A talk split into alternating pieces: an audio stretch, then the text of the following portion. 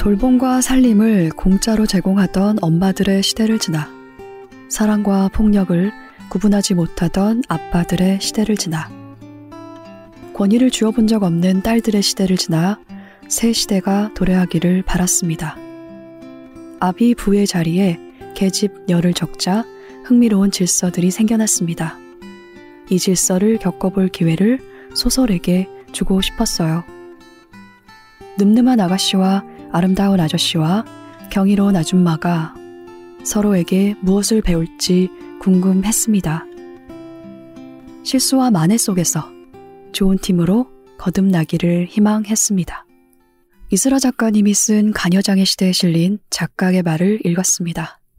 안녕하세요. 소설 쓰는 황정은입니다. 부지런하고 다정한 원고 노동자 이슬아 작가가 이번에 첫 소설을 냈습니다. 가녀장의 시대는 계집녀의 나, 아, 자를 더해서 만들어진 한자 예쁠 아를 쓰는 작가가 가족의 질서를 다시 생각하는 소설이자 마땅히 있어야 하지만 좀처럼 자연스럽게 존재하지는 않는 한 팀으로서의 가족을 상상하는 소설입니다.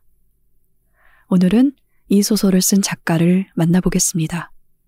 황정은의 야심한 책 시작합니다.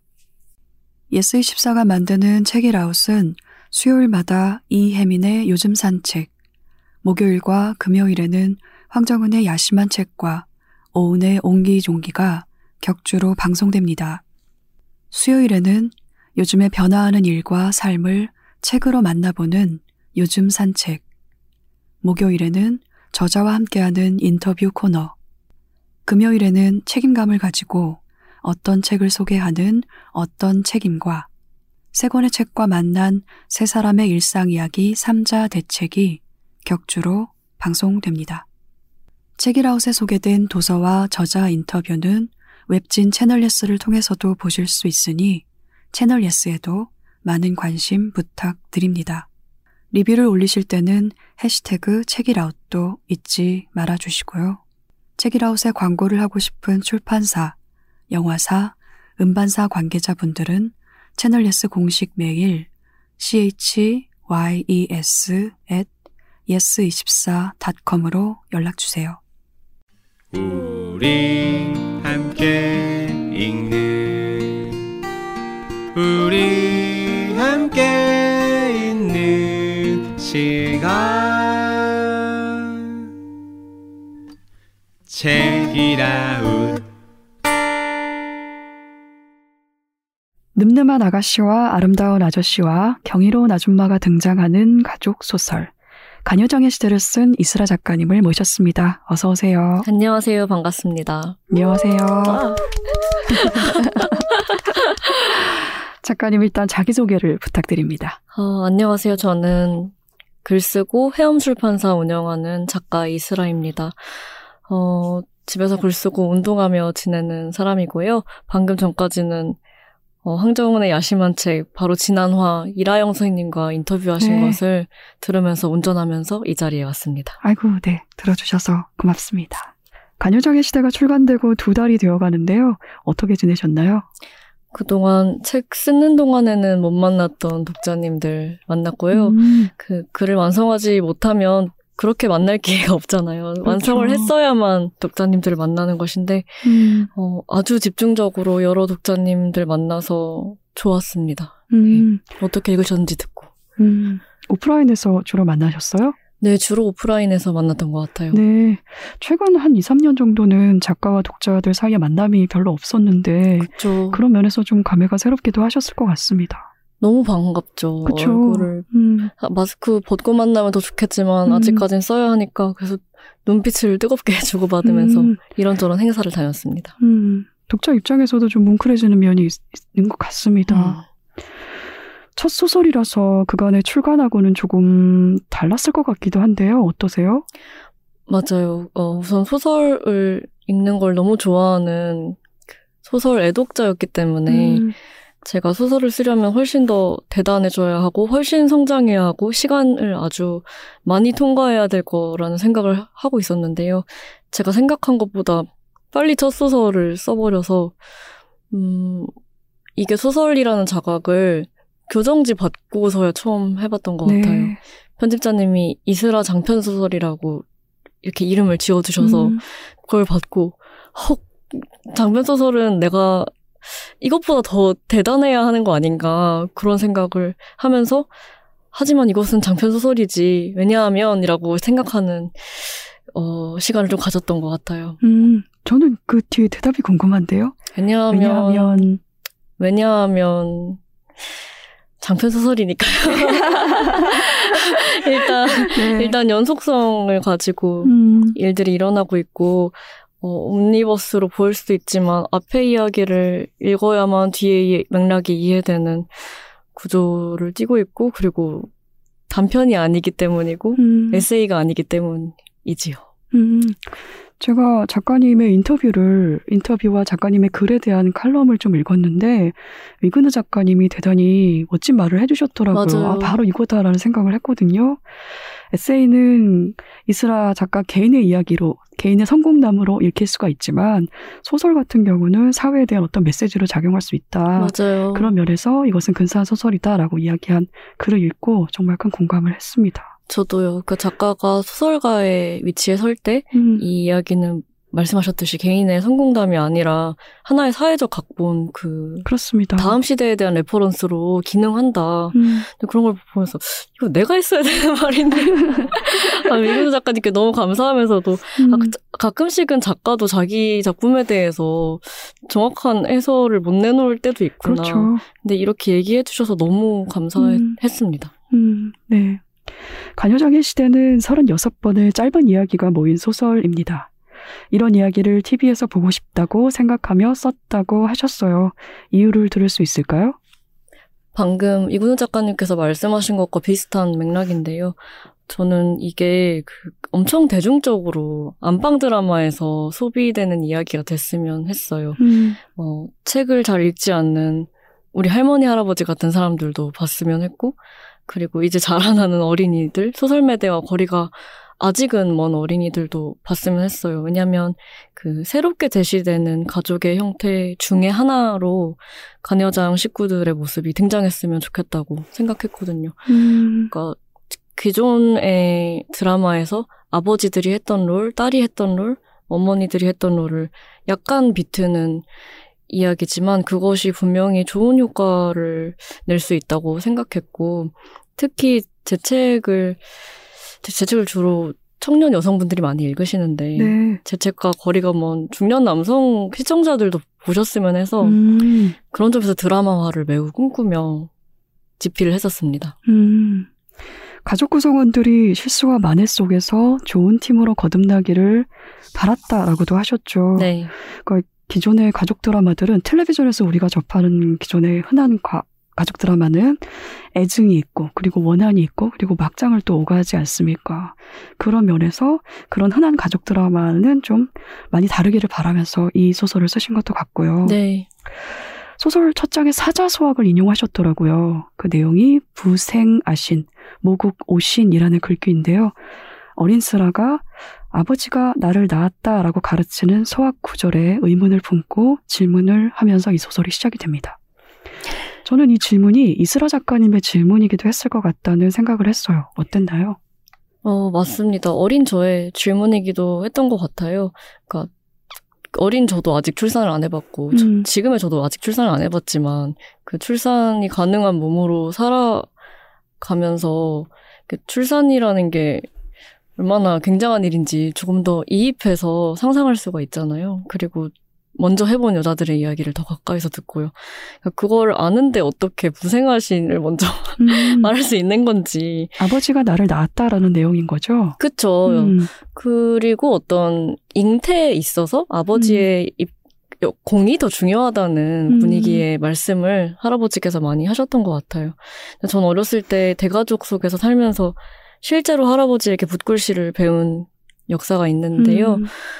사실 그때 배운 한자들이 엄청 아름답기도 했어요. 그리고 음. 막 먹을 갈고 정갈하게 붓들을 정리해놓고 그 어, 붓과 먹과 여러 가지 벼루와 이 할아버지의 그런 도구들이 있는 서재가 너무 좋은 냄새도 나고 나도 커서 이런 것을 갖고 싶다고 동경하게 될 만큼 그런 유교의 오브제들이 한마디로 음. 너무 아름답게 음. 느껴지기도 했어요. 그 멋있는 무언가였거든요.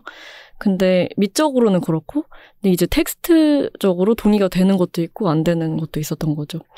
할아버지의 그런 어, 기억이랑 동시에 학교에 가고 그 기숙사 학교를 다니면서 동양고전 시간이 있었는데요. 음. 동양고전 시간을 좀 좋아했어요. 음.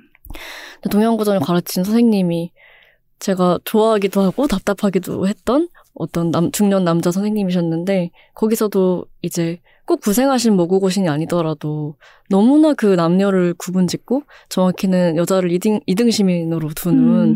그런 언어들이 많이 나오잖아요. 음. 그러니까 한자라는 건 너무나 유구한 역사를 가지고 있는 아름다운 언어인 동시에 정말 뿌리 깊게 그 여자를 차별해온 역사를 음. 가진 언어이기도 하잖아요. 여성차별의 역사도 요구하죠. 그렇죠. 그렇죠. 음. 그래서 사실 이 할아버지는 저의 개인적인 할아버지뿐 아니라 살면서 만난 그 한자를 다뤘던 모든 음. 아저씨 혹은 할아버지들의 짬뽕인 것 같아요. 음. 그런 점에서 이름을 붙이지 않았던 것 같기도 합니다. 음. 저는 그 할아버지가 약간은... 어. 조금 약간은 좀 얄밉기도 했거든요. 음. 사실은 할아버지가 소설 속에 나오는 슬아를 예뻐하는 이유가 먹을 흘리지 않는 유일한 손자라서 예뻐하는 거잖아요. 네. 근데 애들 먹 좀 흘릴 수 있지. 애들 먹 좀 흘릴 수 있지라는 생각을 제가 계속 하는 거예요. 그쵸. 그래서 좀 네. 먹을 흘릴 수 있죠. 황정은 작가님은 뭔가 깔끔한 편의 윤영기. 저요? 아, 전 그렇지 않습니다. 그래서 그랬나? 제가 일단 먹을 사방에 튀기는 아이였기 때문에 제가 음. 그런 생각을 했나 봐요. 음. 그런 생각을 전 했습니다. 그렇죠. 어린이는 먹을 튀길 수 있죠. 그렇죠. 네. 네. 사자소학 같은 경우는 요즘도 초등학생들 한자 연습용 교재로 사용이 되더라고요. 아, 그래요? 네, 그렇더라고요. 음. 여태도 그러면 아이들이 이걸 이렇게 배우고 있다는 뜻 아니겠습니까? 그러게요. 아버지 나를 낳으시고 어머니 나를 기르셨네. 라는 아니, 내용인 거죠. 그래서 사실 표지에 가녀장의 네. 시대 표지에 아, 제가 네. 살짝 바꿔놨어요. 그러니까 제가 이거 여쭤보려고 그랬는데 이거 네 모생아신 부고신으로 네. 바꿔놨습니다. 모생아신으로 바꾸셨더라고요. 이거는 이슬아 작가님의 의견이었나요? 네, 그 어, 그림 그리셨던 화가분과 그 회의를 할 때 살짝 네. 바꿨으면 좋겠다고 음. 이야기하자 바로 적용해 주셔서 음. 이것은 한수진 작가님의 탁월함이기도 네네. 합니다.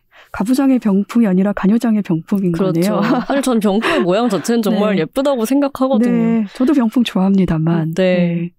그래서 그러네요. 유교를 싹 다 떠나버리는 이야기라기보다는 음. 음. 그 되게 중요한 것을 바꾸면서 좋아하는 유교의 미적인 오브제들을 가져가는 아, 네. 소, 그런 표지입니다. 아, 그렇군요. 근데 그건 또 다른 면에서 약간 좀 위험할 수도 있는 게 틀이 유지가 되는 거 아닙니까? 그렇죠. 그래서 음. 사실 가녀장의 시대도 우리가 도달해야 될 종착지는 전혀 아닌 것 같고요. 음. 그러니까 가장 훌륭한 시대는 가녀장이라는 말조차 너무 낡게 느껴지는 음. 시대일 것 같은데 음. 그 거쳐가면 좋을 과도기 정도에서 이 소설이 유의미하게 기능했으면 좋겠습니다. 음. 그렇습니다. 저는 소설만큼이나 이 책에 실린 작가의 말도 재밌게 읽었습니다. 사실은 이슬아 작가님의 인터뷰라든지 산문의 성격도 그러한데 음, 너무 재밌게 읽었어요. 후기마저도. 그런데 후기로 붙인 작가의 말에서 아비 부의 자리에 계집 열을 적자 흥미로운 질서들이 생겨났고 이 질서를 겪어볼 기회를 소설에게 주고 싶었다라고 하셨어요. 흔한 질서를 뒤집은 덕분에 이 소설을 풍자로 읽는 독자도 많을 것 같은데요. 작가님에게는 이 소설이 어떤 이야기였나요? 쓰는 동안에. 음, 그러니까 그 두 가지 어, 반응 사이에서 고민이 많았던 것 같아요. 이제 일간이슬아에 연재를 하면서 집필을 했기 때문에 다른 책 집필에 비해서 독자들의 반응을 실시간으로 들으면서 다음 음. 화를 써야 되니까. 네. 그러니까 어떤 어떤 독자님들은 이게 너무 너무 급진적이어서 부담스럽다고 하셨고 음. 어떤 독자님들은 너무 온건하고 착해서 아쉽다. 음. 그 두 가지 반응 다 이해가 가고, 근데 저의 아쉬움은 후자에 더 가까웠던 것 같아요. 음. 어, 조금 더, 조금 더 첨예했어야 된다는 생각을 저는 하는데요. 근데 그럼에도 불구하고, 어, 훨씬 많은 분께 대중적으로 일단 이 언어가 받아들여졌으면 좋겠어서, 음. 조금 순화해서 집필을 하지 않았나 싶어요.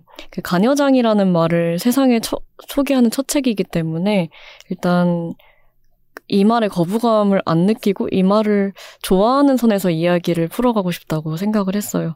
지난 책이라고 방송에서도 이라영 선생님과 황정은 작가님이 그 언어투쟁에 대한 이야기를 하시잖아요. 네.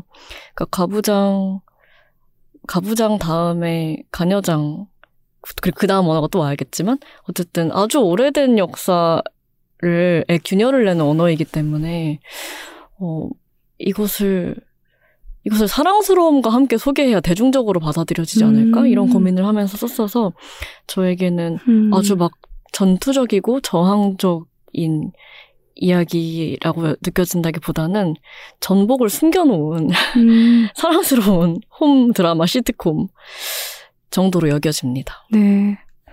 그 고민 과정 자체가 쉽지가 않았을 것 같습니다. 맞아요. 그리고 음. 아시다시피 모든, 모든 독자님을 만족시킬 네, 그렇죠. 수는 없고 모두에게 사랑받을 수 없고 음. 하고 싶은 이야기는 있는데 닿고 싶은 독자들은 더 넓히고 싶어서 맞아요. 조금 더 사랑받을 수 있는 이야기로 가려면 인터뷰에서도 이런 얘기 하셨더라고요. 대체로 사랑하면서 데리고 가려는 의지. 음. 이걸 계속 유지를 하면서 소설을 쓰신 것 같습니다. 맞아요. 뭐, 아버지도 별로 안 미워하고 할아버지도 음. 그 미워하지 않으면서 가려고 나쁜 사람으로 하죠. 묘사하지는 않으셨죠. 그렇죠. 그리고 그렇게 네. 간단하게 나쁘기만 한 사람이 없기 그렇죠. 때문에. 네, 그렇습니다. 제가 아까 할아버지 얄밉다고는 얘기했지만. 네. 아, 저도 얄미워요. 네. 그놈의 먹 때문에. 네, 맞아요. 그렇죠. 할아버지도 또 어떻게 보면 슬아가 그런 자부심이나 자신감을 갖게 된 중요한 동기를 준 사람이기도 하고. 맞아요. 어, 여성의 역할에 대해서 좀 근본적으로 의심을 품게 만든 사람이기도 하고 또 소설 말미에서는 이름을 지어준 사람이기도 하잖아요. 네. 그런 면에서 또 중요한 역할을 한 사람입니다. 그렇죠. 그리고 복근도 물려주시고. 아, 그렇습니다. 네. 그 복근에 대한 철학은 저는 상당히 물려받을 만하다고 생각합니다. 맞아요. 저는 그런 점에서 황정은 작가님과 제가 괴를 같이 하는 네. 경우가 있다고 생각해요. 네. 일기에서도 근육의 네. 이름을 네 개를 계속 반복하신단 아, 그렇습니다. 말이에요. 네. 기분이 좋아지지 않습니까? 너무 그 기분 음. 좋아지는 어감이고요. 네. 그러니까 작가들이 왜 자꾸 근육 이야기를 하는지에 네. 대해서 점점 더 공감을 하게 되는. 네, 그렇습니다. 네. 근데 아직까지는 작가들이 근육 이야기를 하는 게 낯선가 봐요. 방송이나 글을 통해서 그런 근육 얘기를 했더니 음. 그걸 그거 자체를 되게 신기하게 보고 음. 좀 이상하게 생각하는 분들도 계시더라고요. 그렇군요. 네. 근데 두, 저희 둘 다 공통점이 허리가 크게 아파봤다는 점일 것 그렇습니다. 같은데요. 목과 허리에 디스크가 일단은 네, 탈이 난 적이 있죠. 아파보면 근육의 이름을 외칠 수밖에 아, 없지 그렇습니다. 않습니까? 네. 그렇습니다. 저는 그 기간을 오 년으로 봅니다. 어. 모든 글 쓰는 작업, 뭐, 여기 편집자도 앉아 계시지만, 네. 글에 관련된 일을 하는 분들의, 어, 몸의 신선도를 유지할 수 있는 기간은 오 년이다. 음. 오 년 뒤엔 반드시 뭔가가 온다. 저희 편집자는 지금 십육 년째이시거든요. 네, 아, 그렇습니까? 아, 근데 제가 이게 확실히 심하게. 타고난 네. 어떤 건강이 있으신 것 같은데. 음, 괜찮으십니까? 뒤에서 웃으시는 아, 제 편집자님이랑 진짜 오래 일하고 싶어서 네. 항상 운동을 강조하시는데 네. 원래 원래 목표가 시작하시는 거였거든요. 아, 근데 제가 알기로 아직 시작 못 하셨어요. 그렇구나. 네. 그렇군요. 내년에는 꼭 잘 제가 설득해 보겠습니다. 그 뭔가가 작은 부폭으로 성큼성큼 오고 있을 것이다. 생각을 하고 있고 네 하다못해 그 뭐랄까. 그 복근 깊숙한 곳에 있는 복근 정도는 만들어 두셔야 하고 음. 척추 길근 정도는 네. 오 년 만에 오셨 네, 저 오 년 만에 왔습니다. 음. 물론 약간의 그 무리한 상황이 있기는 했는데 그때 당시 재판정 취재해 다니고 이래가지고 음. 열 시간 동안 꼿꼿이 세우고 앉아있 잘못된 자세로 음. 그런 일을 해서 좀 심해지긴 했지만 대부분 주변에 얘기 들어보면 오 년 정도 되면 오, 오는 것 같더라고요. 네. 근데 제가 작가님처럼 플랭크를 이 분 넘게 하지는 않거든요. 그 일반인 어, 네. 수준은 아니지 않, 않나요? 어, 아 그게 의외로 또 쉽고 의외로 근데 그게 큰 도움이 되지는 않는데 큰 도움이 되지 않는데 일단 기분이 좋아진다는 면에서 좀 음. 장점이 있는 것 같고 음.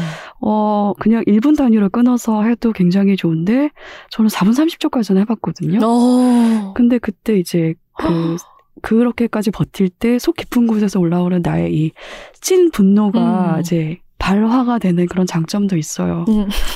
해보셨으니 아시지 않습니까? 네, 저 사 분 사십, 삼십 초는 생, 상상도 네. 못하겠지만 네. 네, 짜증, 플랭, 플랭크 진짜 짜증나는 짜증납니다. 진짜 네. 짜증나고 욕이 나올 수밖에 없어요. 그래도 막 스쿼트는 네. 스쿼트나 데드는 와 약간 이런 이런 아, 쾌감이라도 그쵸. 있는데 네. 플랭크는 약간 너무 힘들죠. 그쵸. 플랭크는 전신에 힘이 들어가는 운동이라서 음. 막 부러질 것 같고 몸이 하다 보면.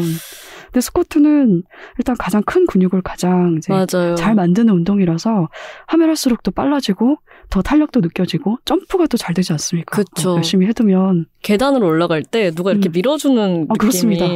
드는데요. 그러니까 저는 에세이 쓸 때도 운동 되게 강조했지만 그 소설 쓰다 보니까 훨씬 더 긴 호흡에 집중력과 체력을 요한다는 점에서 더 그러니까 운동의 빈도를 더 늘릴 수밖에 없었던 것 같아요. 그렇습니다. 네. 글 쓰려고 저희는 근육을 열심히 맞습니다. 만들고 있습니다. 만들어야 합니다.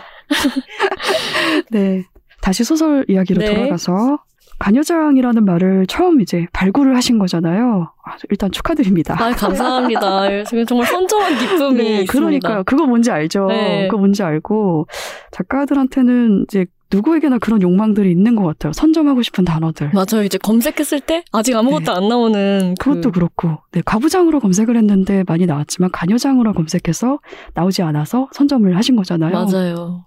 가녀장이라는 말 자체가 어, 이슬아 작가님의 작업으로 저희가 사는 사회에 당도했다는 것 자체가 저는 참 반갑고 음. 그런데 한편으로는 가족의 경제적인 면을 책임지는 가녀장의 역할 자체는 저는 낯설지는 않았거든요. 그렇죠. 네, 장녀이고 여동생이고 누나라는 이유로 집안의 생계를 책임진 여성들이 이미 숱하게 있어 왔기 때문이겠죠. 그래서 우리가 뭐 역사라든지 일상에서 꽤 오래 알아왔던 그런 가녀장의 모습과 그리고 이 소설에서 묘사되고 있는 가녀장의 모습은 어떻게 다를까요? 말씀하신 대로 이미 많았죠. 그렇죠. 근데 많은 만큼 가시화되지 않았던 것 같고 그리고 돈 버는 고생에 비해서 명예는 사실상 전혀 따르지 그렇습니다. 않았다는 네. 느낌이에요. 지금 가녀장 소설 속의 슬아라는 캐릭터는 경제권을 가지자 나머지 가족들이 이제 그의 말을 따르잖아요. 네, 권위가 있죠. 그렇죠. 근데 음. 기존의 가녀장 이라는 말이 없었던 시대의 여자들은 소녀가장 혹은 뭐 K장녀, 음, K차녀 이렇게 불리면서 고생은 고생대로 하고 한이 이렇게 쌓이는 모습이었던 것 같아요.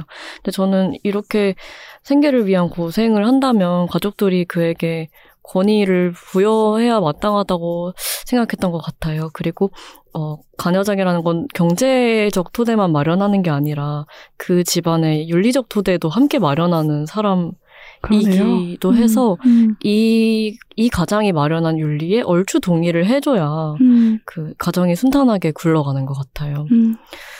그런 점에서 예전에 없었던 명예와 늠름함, 음. 권위를 부여하는 언어라고 생각을 합니다. 가녀장이. 음.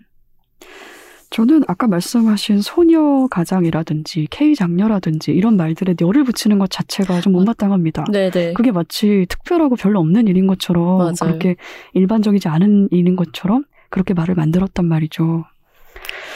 음, 저는 그리고 작가님이 말씀하신 다른 점 이외에도 이 소설 안에서 이 가족 구성원 그리고 슬아 역시 마찬가지지만 소설 처음부터 완성된 존재는 아니지만 그렇지만 좋은 팀으로 거듭날 가능성을 증명해 보인다는 점에서 좀 우리가 현실에서 만나는 그런 이미 있는 가녀, 가녀장, 가녀장이라고 불러야겠죠. 가녀장의 모습과는 다른 모습을 보여주고 계시지 않나라는 생각도 했어요. 음. 사실 가족들이 좋은 팀이 된다는 게 특히 어려운 것 같아요. 음. 어, 혈연과 꼭 좋은 팀이 될 필요는 없다고 생각해요. 그리고 이 소설 속 인물들은 랜덤으로 주어진 관계 속에서 궁합이 어느 정도 맞는 편이지만 전혀 그렇지 않은 가족들도 많기 때문에 그렇죠. 그 경우는 탈가족을 하면 좋겠다는 생각이 음, 들고 음. 가녀장의 시대 같은 새로운 가족 이야기만큼이나 어, 가족에서 해방되는 이야기 그리고 혈연이 음. 아닌 사람들이 좋은 동거인들이 되는 이야기도 더 많아져야 되고 법제화도 돼야 되고 뭐 할 말이 너무 많지만 음. 그런 거 해야 하지만 어쨌든 그 이렇게, 이렇게 해볼 가능성이 있는 음. 변화, 변화 가능성이 있는 가족 안에서 이런 방향으로 해볼 수도 있다는 걸 제시를 해보고 싶었습니다. 음, 네. 말씀하신 것처럼 탈가족이라거나 혹은 다른 형태, 기존의 가족 질서와는 좀 다른 질서를 가진 또는 다른 구성원을 가진 가족의 모습은 그래도 최근에는 다양한 미디어를 통해서 보여주고 있는 것 같아서 전 그건 참 맞아요. 좋은 것 같아요. 맞아요. 음, 이렇게 조금 조금씩 그냥 사회가 진보를 하는구나 싶기도 하고. 법이 조금 느리게 따라온다고 그렇습니다. 느낍니다. 그건 항상 느끼는 면인데 음.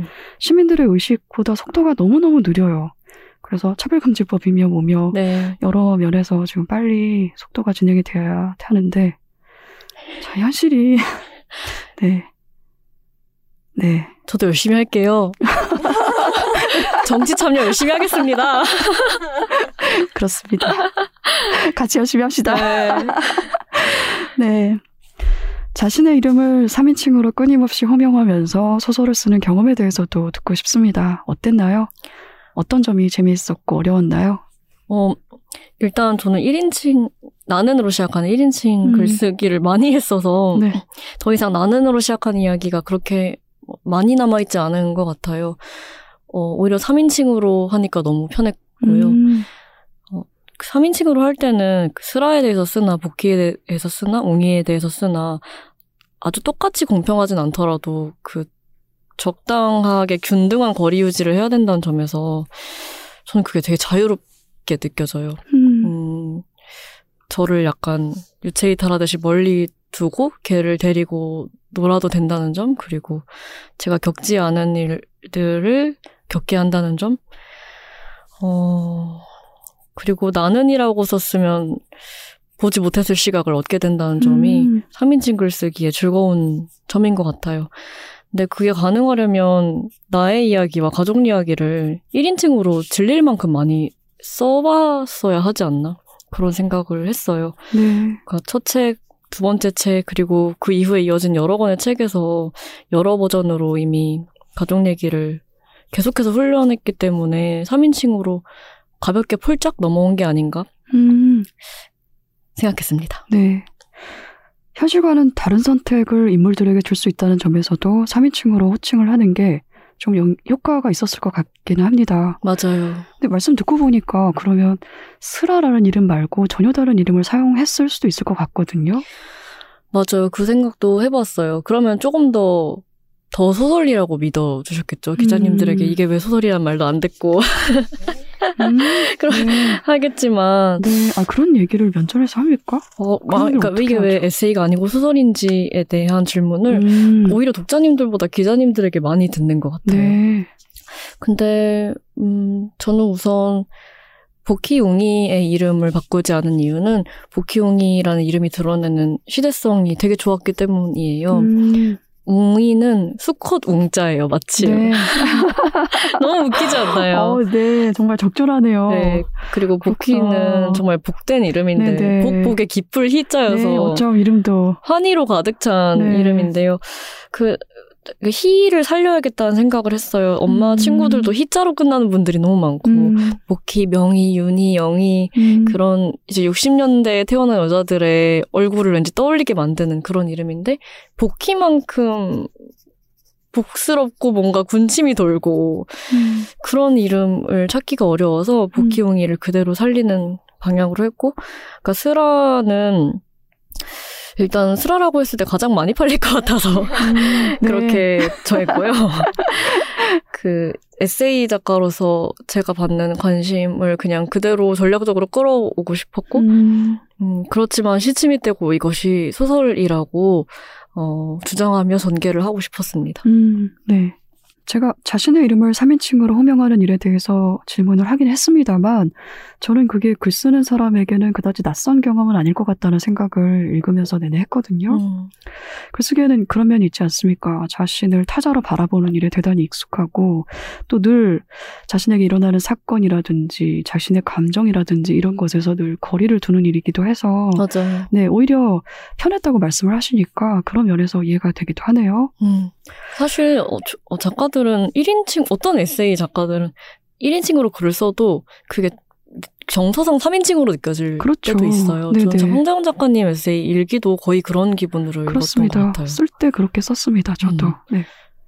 일종의 나라는 이름을 가진 맞아요, 누군가를 맞아요. 제가 관찰하고 이제 거리를 둔 채로 보고 있는 것이죠. 맞아요. 그래서 이제 작가님 작업실에 책상에 앉고 밖, 창밖으로 경기중앙선을 바라보는 네. 나가 있고 걔를 바라보는 작가가 있는 그렇습니다. 그런 느낌이었습니다. 제가 글쓰기에 정말 좋은 장점이라고 기회가 있을 때 말하곤 하는 점인데 글을 쓰면서 저의 모든 경험이나 시선으로부터 거리를 둘 수 있다는 거 그리고 몇 겹에 나가 있다는 거 음. 말씀하신 것처럼 책상 앞에 앉은 내가 있고 그걸 관찰하는 내가 있고 음. 그걸 관찰하는 나를 바라보는 내가 있고 그쵸. 이런 식으로 계속 계속 연장이 되는 거예요. 근데 그렇게 한번 어, 뛰어넘을 때마다 작은 해방이 계속 일어나잖아요. 맞습니다. 네. 저는 그게 가녀장의 시대에서 슬아의 외할머니 존자가 겪는 해방감이기도 음, 하다고 생각했어요. 네. 존자는 그를 모르는 할머니인데 이제 존자의 딸의 딸인 슬아가 음. 존자의 이야기를 듣고 그 얘기를 책으로 써서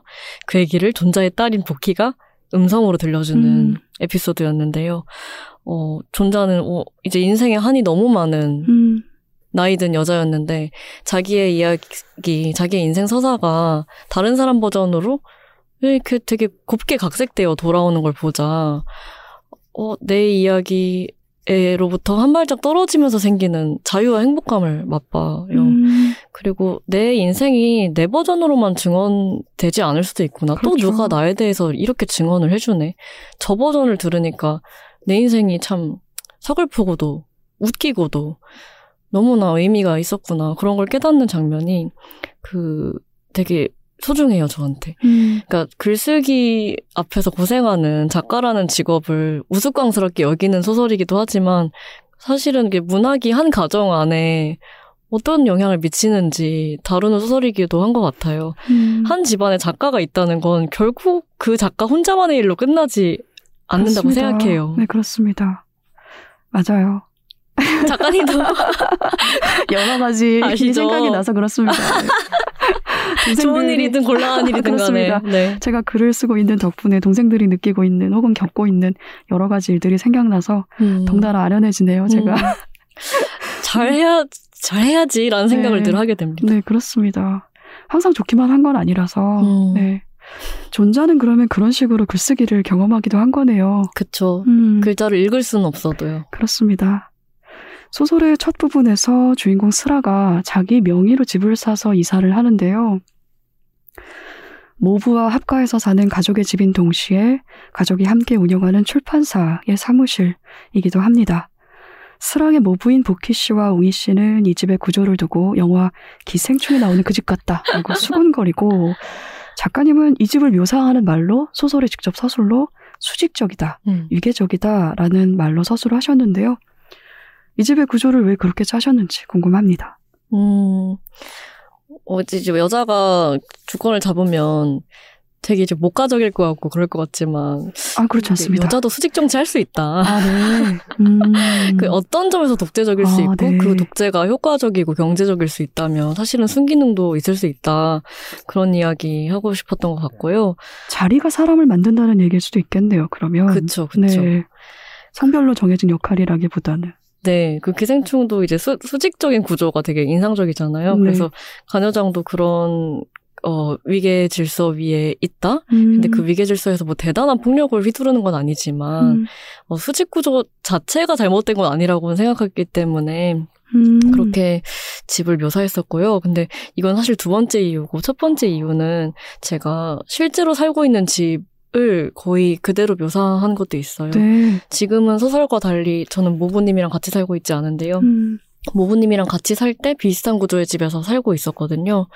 근데 그 제가 소설가로서 여러 가지 미흡한 점이 있는데 그중 하나는 공간을 가보지 않은 공간을 잘 구성을 못해요. 음. 정확히는 살아보지 않은 공간은 음. 잘 못 써요. 공간이 문장으로 이렇게 그려지게끔 쓰는 게 너무 음. 어렵더라고요. 그래서 가장 잘 쓸 수 있는 공간 안에서 진행시키기로 결정을 했던 것 같습니다. 음. 음. 저는 그 집의 구조를 보면서 가장의 성별은 달라져도 가정을 지배하는 위계적 질서는 그만큼 달라지기가 어렵다라는 음. 의미로도 읽었거든요. 음. 그리고 집 구조만은 아니고 사실은 이 모부와 어, 슬아 사이의 고용관계 등에서도 기존 질서를 닮은 위계가 약간은 느껴집니다. 그쵸. 엄청 자본주의적이죠. 그렇습니다. 네. 시끄럽게 군다고 이제 내려가시라고. 어, 저 그 부분, 그 대사 되게 좋았거든요. 소란스럽네요. 소란스럽네요. 나가세요. 이런 이야기가 나오는 순간이 전 되게 좋았는데 음. 어쨌든 그런 어, 위계가 그래도 존재하는 점을 소설에서도 숨김없이 이제 위계적이다, 수직적이다라고 묘사도 하셨는데 그런 모습들은 어떻게 보면 기존의 질서를 반복하는 것이기도 합니다만 슬아는 모부와의 관계를 통해서 그 점을 깨닫습니다. 음. 예를 들어서 보키 씨의 노동을 대하는 태도가 그렇죠. 그렇죠. 네. 돈 준다고 다가 아닌데. 그렇습니다. 네. 네. 보키 씨가 대체할 수 없는 노동이라서 월급을 두 배 받지 않습니까? 맞죠. 옹희 씨보다 두 배로 받는데 어 그러면서도 슬아는 이 보키 씨의 노동이 명예가 없고 그리고 공을 인정받지 못하는 산림 노동이고 슬아가 어느 순간 자기가 보키 씨의 노동을 그렇게 대하고 있다는 걸 깨닫는 순간이 있어요. 그래서 저는 그런 장면들을 읽으면서 작가님이 이 소설로 어떤 기존의 질서를 완전히 뒤집은 완성된 관계와 완성된 모습을 보여주고자 한 것이 아니고 음. 거기까지로 가는 과정을 보여주고 싶었구나라는 생각을 했습니다. 맞아요. 정말 맞는 말씀이고요. 어, 완벽한 가녀장의 상을 보여주면 조금 더 설득적이었을까? 그런 생각도 해보지만 뭐 후련한 면은 있었겠죠. 네. 네. 근데 사실 누구도 완벽한 가장일 수 없을 것 같고 음. 특히 여자들은 그 권력의 자리에 오를 기회가 많지 않았고 특히 권력의 자리에서 실수했을 때 만회할 기회가 많지 않았기 음. 때문에 이걸 계속해서 잘해보도록 음, 다시 배울 기회가 주어지지 않았는데요. 이 소설은 다시 잘해보게끔 기회를 주고 싶었던 것 같고 음. 그리고 완벽한 가녀장의 모습을 보여주는 건 막 슈퍼 워킹맘 모습을 반복해서 보여주는 그렇죠. 것만큼이나 조금 해로운 구석이 있다고 생각했어요. 음. 어, 그런 점에서 슬아가 실수하는 과정을 넣고 싶었고 어, 뭐 소란세, 소란스럽네요라든지 들어가라든지 네. 그 작가적인 예민함이 드러나는 점도 그대로 살리고 싶었어요. 음. 사실 마감을 앞둔 작가들은 모두가 자기, 자기의 방식으로 되게 히스테리컬하다고 생각해요. 괴물이 됐죠. 근데 저는 사실 일간이 새로 하면서 마감을 네. 되게 자주 겪는 편이었기 때문에 그렇잖아요. 그 네. 격차가 없도록 늘 이렇게 음. 좋은 성격의 사람이도록 노력을 많이 아이고요. 했는데요. 그거 에너지가 많이 드는 일 아닙니까? 그렇죠. 근데 저는 음. 일단 친구들은 전혀 안 만나고요. 그 마감 음. 근처에서는. 그래서 음. 어... 주로 가족들만 저의 그런 모습을 알 수 있을 것 같은데 사실 가족들이 마감을 앞둔 저에게 신경을 끄는 법을 터득을 하신 것 같아요. 음. 근데 이 소설에도 나오지만 옆, 옆방 혹은 옆집에서 티비를 너무 재밌게 보시면 음. 그게 그렇게 부러워요. 음. 그러면서 꼭 이제 거기 가가지고 보면은 이제 막 쓰레기 같은 프로그램 보고 있어요. 음. 그럼 근데 그걸 보고 행복하게 웃고 있고 아 저런 삶을 난 왜 선택하지 않았지? 나는 왜 마감을 하는 삶을 선택했지? 그리고 왜 저 프로그램이 쓰레기인지에 대해서 말하는 삶을 음. 선택했을까 막 그런 고민을 하면서 이 그 대사는 실제로도 하는 말이기도 해요. 너네라도 행복하니까 됐다고. 음. 그러면서 다시 불행한 마감의 길로 돌아가죠. 음.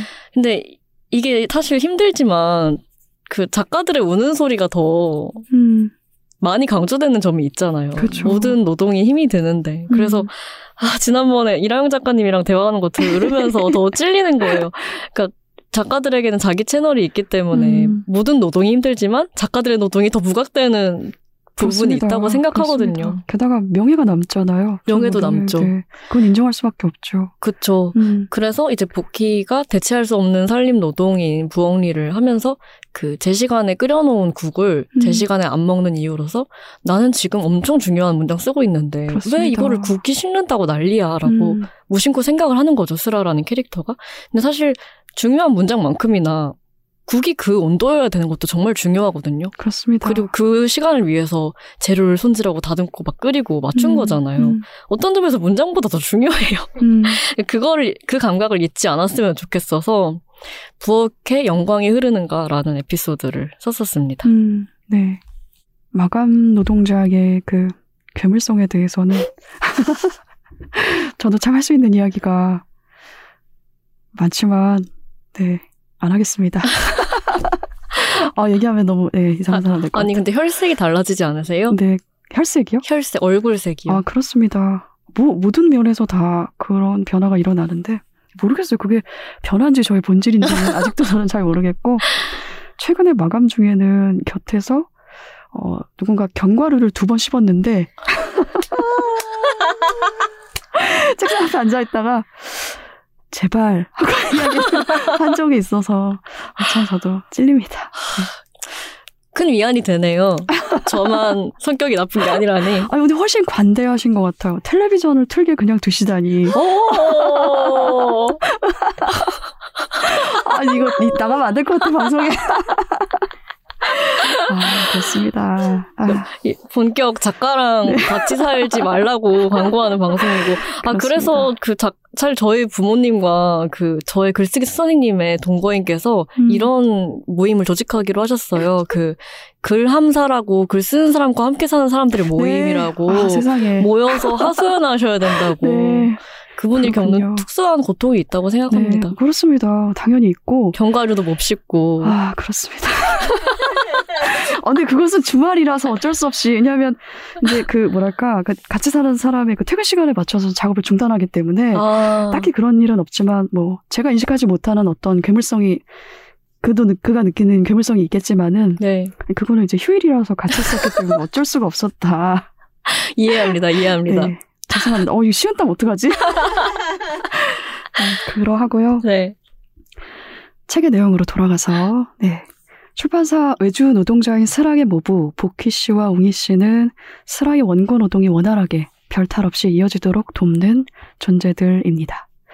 이슬아 작가님의 삶에 이미 있는 존재들일까요? 아니면 작가님이 바라는 존재인가요?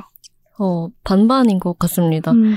원래 헤엄출판사 같이 시작하고 일하시면서 실제로 저희 같이 일을 했었고요. 음. 근데 소설이랑 다른 점은 어, 웅희님께서는 저를 이제 에스코트하거나 저를 차로 모시는 일을 하지 않고 자기의 음. 직업이 따로 있으세요. 네. 웅희님의 직업, 실제 직업은 프리다이빙 강사인데요. 네. 아까 플랭크 사 분 삼십 초 얘기하셨는데 네. 웅희님은 물속에서 사 분 숨 참는 와, 사람이에요. 네. 혹시 배우고 싶으시면 소개해드릴게요. 네. 그래서 아. 저는 헤엄 출판사를 운영하지만 웅희 씨는 실제로 헤엄을 치면서 네. 일을 하고 계시고요. 그래서 어. 혹시 출판사 이름이 헤엄인가요? 네, 맞아요. 네. 그렇군요. 그리고 복희님은 여전히 저와 어, 출판사 운영하시고 음. 산림노동도 하시지만 생활을 같이 하고 있지는 않기 때문에 음. 소설보다 거리가 약간 생긴 편입니다. 음, 그렇군요. 저는 복희 씨가 슬아의 메일 계정에 도착하는 편지의 답신을 대신해서 쓰지 않습니까? 네네. 저는 그게 정말 인상적이었어요. 그걸 읽으면서 아, 이슬아 작가님에게도 매일 업무가 정말 큰 부담이구나라는 생각을 했습니다. 아, 정말 왜 아니겠습니까? 네. 어떻게 하고 계시나요? 직접 다 하시나요? 네, 제가, 저는, 제가 직접 하죠. 누가 합니까, 그러면? 그 작업을.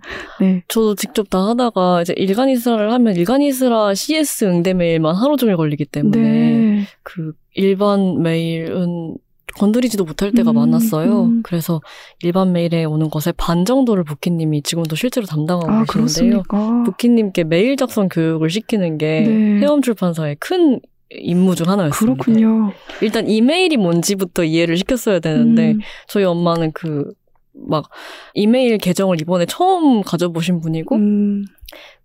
그 자기가 컴퓨터를 껐을 때 메일이 도착하면 어떻게 받을 수 있는 거냐고 물어보셨던 네. 분이세요. 음. 그러니까 디지털 리터러시가 아예 없는 음. 분과 함께 이 일을 시작을 하는 게 진짜 웃기고 재밌었어요. 음. 한탄은 어떻게 해결을 어떤가요? 하셨습니까? 복희 씨의 아, 타자. 타자 치는 거요? 네. 모든 그 모바일로 치십니다. 아, 그렇구나. 네. 세상에. 책에 인용된 그런 그 복희 씨의 답신 내용도 실제 사용되는 답신 내용인가요? 어, 매우 흡사한데요. 왜냐면 음. 실제로 제가 복희님께 매일 거절 메일 쓰는 법, 수락 네네. 메일 쓰는 법을 교육했던 것을 네. 상당 부분 차용해서. 그 거절 메일 내용 읽고 감동했어요. 아. 아, 이거는 거절을 당해도 너무나 마음이 따뜻해지는 내용이라는 생각이 들어서. 맞아요. 네. 근데 지금은 상황이 안 돼서 거절하는 거지만 나중에 음. 또 그분과 일할 수 있는 거기 때문에. 그렇죠. 그 거절을 사실 수락메일보다 훨씬 공들여 써야 된다고 생각해서 음. 그것을, 그러니까 자, 저희 엄마와 함께 사실 글쓰기 수업을 했다고 보면 될 것 같아요. 음, 잘 거절하는 법에 대해서 맞아요. 네, 정말 중요합니다. 잘 네. 거절하는 법이. 맞습니다. 근데 저는 뭐 이슬아 작가님만큼 메일을 받지는 않지만 그래도 메일이 오면 답신을 쓰는 게 좀 많이 힘들어서 가급적 내용을 짧게 쓰려고 노력을 하거든요. 근데 그게 또 어떤 분들에게는 마음의 상처가 되기도 하더라고요. 그래서 참 항상 쓸 때마다 딜레마예요. 이걸 음. 일단 길이 단위부터 벌써 갈등이 시작이 돼서 그쵸. 아, 네. 나도 매일 답신을 누군가 대신해서 해준다면 어떨 것인가라는 즐거운 상상을 해보았습니다. 조만간 고용하시죠. 이랑님도 메일 답장 아. 담당자님이 따로 계시다고 네, 그 이후로 그렇구나. 삶의 질이 올라가셨다고. 네. 네. 아, 저는 슬아의 모부와 슬아의 이 고용관계도 상당히 인상적이었는데 음. 이런 식의 고용관계가 가능한 이유가 이 부모가, 모부가 위계적인 태도를 보이지 않아서 가능한 음. 것 같다는 생각도 들었어요. 그래서 어, 이런 태도는 어떻게 소설에 묘사를 하시, 하시게 된 걸까 궁금했습니다. 일단 가장 큰 질문이 어떻게 웅이라는 가부장은 가녀장 체제에 이렇게 부드럽게 흡수되었는가 음. 일 것 같아요. 어, 웅이는 가부장적인 아버지 밑에서 자란 남자지만 정작 본인은 별로 가부장적이지 않고 권위와도 거리가 멀, 음. 멀어요. 웅이는 그 소위 문학 청년이었는데요. 네네. 문학 청년 중에서도 심약하고 왠지 약한 사람 이야기 열심히 읽었던 음. 그런 문학 청년이었던 것 같아요. 그게 그 일반 수컷 무리에서는 전혀 우두머리가 될 수 없는 자질들이고 음. 동창의 신에서도 보여지지만 웅이는 약간 그 약간 뒤떨어지는 수컷처럼 남자들 사이에서는 어, 이야기가 됩니다. 음. 근데 그 기질이 가녀장 체제 안에서는 너무나 어, 장점인 미덕으로 기능하는 것 같고요. 저는 그 절대로 알파메일이 될 수 없을 것 같은 성정을 가진 남자들의 이야기에 늘 관심이 음, 많았던 것 같아요. 음. 그 사회에 적응을 잘 못하는 그 사, 그런 남자들이 다가올 시대에 얼마나 최적화된 음, 남자들인지 음. 좀 말하고 싶었고요. 복희는 원래 어, 누가 그 자기 위에 있든 상관없이 자기 자유와 품위를 지킬 줄 아는 훌륭한 사람이고 음. 이제 슬아는 그 사이에서 학습을 하고 있는 사람이죠. 음. 확실히 어, 독특한 부모 캐릭터라고 생각해요. 근데 그, 이런 부모들이 티비에서 나왔으면 좋겠다고 생각했었습니다. 저는 웅이가 문학소년을 꿈꾸지 않았습니까? 저는 이 사람이 결국은 문학을 할 사람으로 읽히기도 했거든요. 음. 왜냐하면 이분이 생활하느라고 다양한 직업을 거치면서 다양한 기술을 이미 섭렵한 사람이기도 하잖아요. 네. 저는 뭐든 할수록 소설가에게는 이롭다는 생각을 하고 있고 맞아요. 그리고 네, 그래서 웅이가 쓰는 소설은 어떨까라는 음. 생각을 자주 했어요. 읽으면서. 너무 감동적이네요. 그거는 저는 제가 쓰면서도 생각해보지 않은 가능성인데 네, 웅이야말로 소설 쓰기에 최적화되어 있다라는 생각이 저는 들었습니다. 음, 저는 이 드라마에서 웅이 캐릭터를 혹시 캐스팅한다면 권혜효 배우님이 맡았으면 네네, 인터뷰 읽었어요. 좋겠다고 생각했는데 네. 만약에 드라마로 각색한다면 그 권혜효 배우님이 자기 이야기에 첫 문장을 쓰는 장면을 넣고 싶다고 아, 그래요? 지금 생각하게 돼요. 음, 너무 아름답네요. 네. 아 지금 대화로 그런 네. 생각을 하셨군요. 지금 핸드폰에 적어놔야겠습니다. 웅이의 첫 문장. 뭔가에 영감을 드린 것인가요? 네, 너무 감사합니다. 꼭 넣어야겠어요. 네. 음. 고용관계인 슬아와 슬아의 모부는 늘 감사드립니다 라는 인사를 주고받습니다. 작가님은 이 장면에서 슬아가 형식적으로 인사한다, 웅이도 형식적으로 인사한다 라고 반복해서 쓰셨는데요. 이런 인사를 형식적이라고 지칭한 이유가 있을 것 같습니다. 가족끼리 예의 차리면서 감사합니다, 수고하셨습니다 인사하는 게 사실 어색하고 웃기잖아요. 음, 음. 어, 그치만 이런 형식이 필요하다고 생각했어요. 첫 번째로 웃겨서 넣은 것도 있는데 이런 형식이라도 차렸으면 음. 많은 일들이 그렇죠. 괜찮아졌을 텐데 음. 그런 생각했던 것 같고 어, 음. 가까운 가족끼리 일하면서 동업이 망하지 않으려면 최소한의 거리와 예의를 지키는 게 생명일 텐데 음. 그런 점에서 다소 어색하고 기계적이더라도 감사 인사를 꼬박꼬박 하는 것이 중요하다고 생각했습니다. 음. 그런 인사가 상당히 많이 부족하죠. 그렇죠. 네. 저는 웃겼다라고 하셨는데 전혀 웃기진 않았고. 아, 그렇군요. 네. 대단히 뭐랄까 작가님이 하고 싶은 메시지가 강하게 실린 대목이라고 봤거든요. 음. 그게 가부장 질서의 이런 형식조차 부족해서 수많은 문제를 일으킨다라는 메시지 같아서 저는 음. 좋았어요. 아, 감사합니다. 이사한다라는 문장이. 사실 저는 제가 실제로 삶에서 가장이 되면서 네. 부모님한테 제, 갑자기 제가 뭐 존댓말 쓰세요라고 안 했을 거 아니에요. 음. 근데 첫 월급을 드리던 시기부터 갑자기 엄마랑 아빠가 감사합니다 이러시는 거예요. 네. 그리고 출판사 대표가 된 이후로부터 네. 어, 약간 놀리는 투긴 하지만 대표님이라고 부르시는 음. 거예요. 근데 그게 놀림 더하기 존중도 분명히 있다고 음. 느꼈는데 그분들이 먼저 그걸 하시는 걸 보고 역시 호칭과 말의 형식은 음. 너무 중요하다는 아, 생각을 했었습니다. 그렇습니다. 가족 안에서도 그게 대단히 중요할 것 같아요. 음.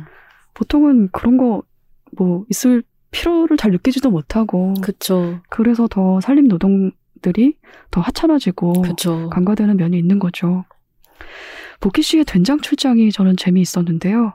부생 아신을 모생 아신으로 고쳐 쓴 것처럼 삶 혹은 살림 혹은 살리는 일의 내력이 사실은 모기에서 비롯되었다는 것을 잘 보여주는 에피소드였다고 저는 생각을 했어요. 음. 가녀장의 시대에는 된장 이야기 말고도 생업과 살림력이 긴밀하게 연결되어 있음을 보여주는 순간들이 자주 있는데요. 음. 이거는 작가님이 원고 작업을 하면서 자주 하는 생각이기도 한 것 같습니다. 어떤가요? 제 소설과 제 글에 특히 뭔가 살아있음에 관련된 언어가 많다고 느껴요. 뭔가 생생하다, 뭐 음. 살림, 그리고 생업, 음. 먹고 살기, 밥벌이 이런 것, 그리고 음식에 대한 이야기도 많이 나오죠. 그러니까 살아있기 위해서 그리고 살아있음을 잘 지속하기 위해서 인물들이 움직이는 걸 많이 묘사하는 편인 것 같은데요. 마침 지금 김장 시즌이 지나가고 있죠. 음, 거의 끝물이죠. 맞아요. 음. 저는 가녀장의 시대에 읽고 인상적이었던 리뷰 중에 하나가 이거 읽고 엄마 김장 보너스 드리기 시작했다고. 음. 원래 안 드렸었는데 음. 그런 이야기가 참 반가웠어요. 음. 그러니까 김장 해보신 분들은 아시겠지만 이게 공짜로 하는 게 말이 안 될 정도로 그렇습니다. 엄청난 노동이잖아요. 음, 출장비를 지급하는 게 맞다고 생각했고 이제 소설 속에서 보키가 기본 월급도 받지만 김장이나 된장 같은 특별한 추가 노동에 대해서도 수당을 받고 또 손님들이 왔을 때도 추가 수당을 받거든요. 평소 인분보다 많이 차려야 되기 때문에 음. 우리도 원고 그 분량 늘어나면 조금 더 받잖아요. 그렇죠. 그것처럼 그 산림노동에 대해서 대충 퉁치는 거 말고 그 정확한 그 산정이 필요하다고 음. 생각했던 것 같습니다. 음. 그런 점에서 산림을 너무 명예롭게 다루는 이야기를 쓴 것 같다고 느낍니다. 음. 에세이나 칼럼 그리고 인터뷰집 이번에 소설까지 부지런히 글을 써오셨는데요. 소설 속에서 슬아가 옹이 곁에서 느끼는 것처럼 말하기와 듣기와 쓰기를 멈춘 채 쉬는 시간이 작가님에게도 있을까요? 음, 데뷔한 이후에는 거의 없었던 것 같아요. 게다가 일 년에 세 권 정도를 계속 꾸준히 네. 냈기 때문에 오 년째 토할 것 세상에. 같네요. 음. 진짜 다작하는 편이라서 잘 없었던 것 같은데 올해 초에 이례적으로 한 두 달 정도 그렇게 시간을 보냈어요. 그때는 어, 애인을 따라 타지에 가서 진짜 오랜만에 부엌일을 많이 하면서 지냈거든요.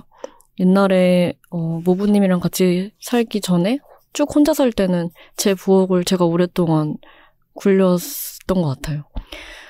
그리고 저도 부키님의 피가 저에게도 흐르기 때문에 부엌일에 어, 속도가 빠르고 유능한 편인데 글 쓰느라 그런 거 하나도 안 하다가 너무 오랜만에 해보니까 좋더라고요. 음. 좋고 역시 이것만으로도 하루가 가고 그런데 동시에 어, 내 손으로 뭘 장을 봐서 냉장고를 운영을 하고 끓이고 볶고 그리고 씻고 해서 다시 깨끗해지고 우리가 내가 한 것으로 몸이 굴러가고 이런 감각이 실질적으로 정말 쓸모있는 걸 만든다는 좀 음. 새로운 유능감이 있었어요. 가끔씩 이제 글만 쓰다 보면 내가 이거 중요한 일을 하고 있는 거 맞나? 이런 생각이 들잖아요. 그리고 너무 때론 너무 허무하고 하지만 부엌일에는 엄청 그 실질적으로 손에 줄 수 있는 기쁨이 있다고 느꼈고, 근데 동시에 먹고 치우고 나면 다 사라지기 때문에 음. 새로운 허무도 있었어요. 그렇죠. 새로운 허무, 그러네요. 네. 음, 매번. 그래서 사실 그 두 달을 그렇게 지내보고, 아, 내가 부키의 살림에 대해서 쓰고 있긴 했지만 이거를 좀 까먹은 채로 쓴 거구나. 음. 그 두 달 쉬고 다시 썼을 때 처음 쓴 에피소드가 부엌에 영광이 흐르는가인 네. 것 같고, 그건 제가 입 다물고 부엌일을 해서 쓴 글인 것 같고요.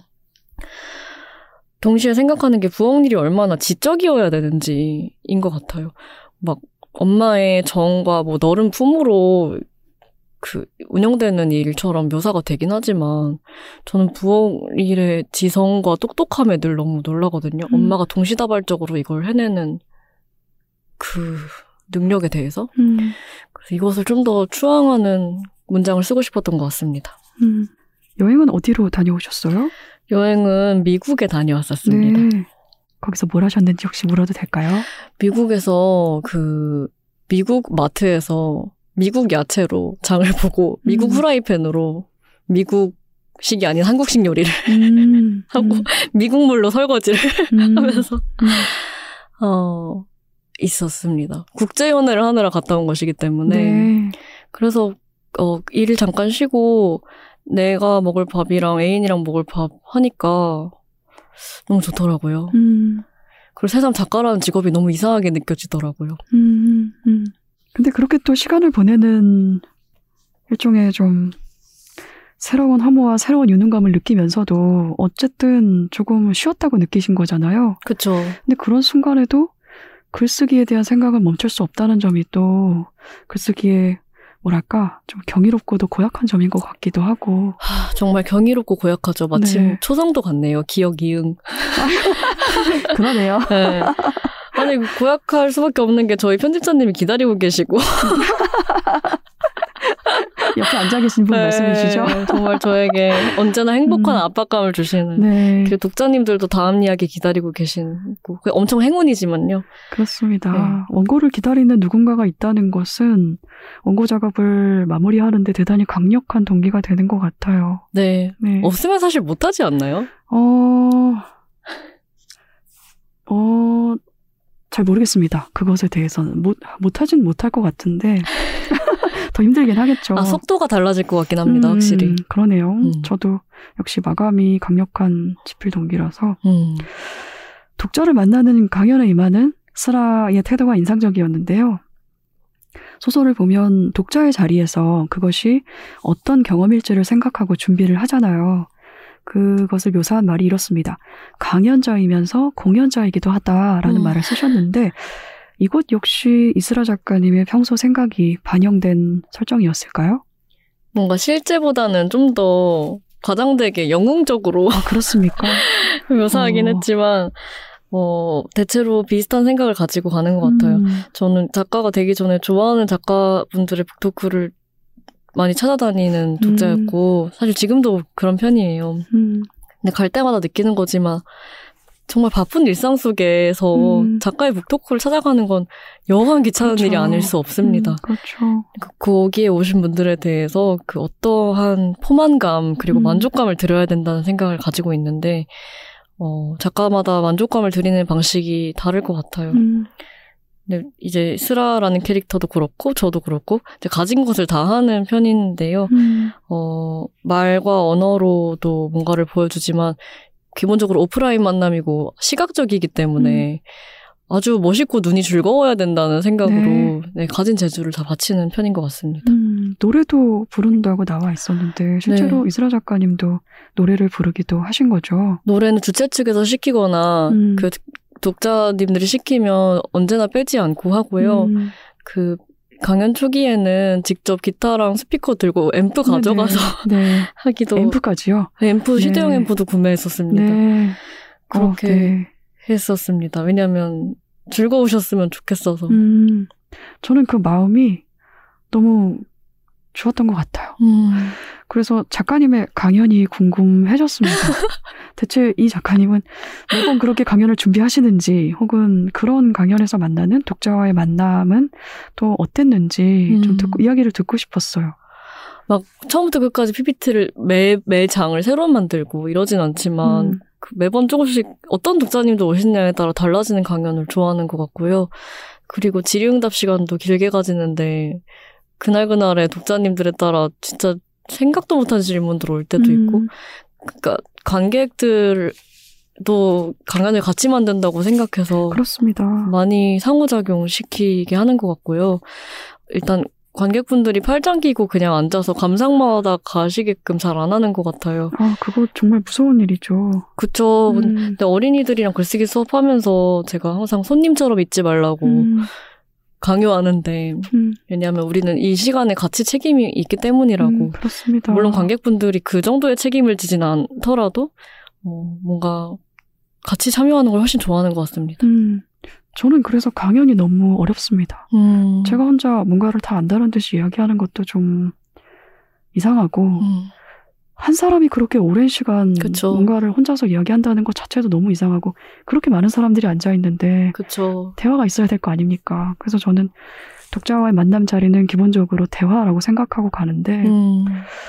그게 코로나가 한참 진행, 지금도 여전히 코로나 진행 중입니다만 그런 점에서 조금 어려웠던 것 같아요. 독자를 음. 만나는 자리에서도 질의응답 없이 일방적으로 내 이야기만 해놓고 그 음. 자리를 떠나야 했다는 거. 음. 그런 점은 정말 너무 속상하고 아쉬운 속상해요. 경험이었어요.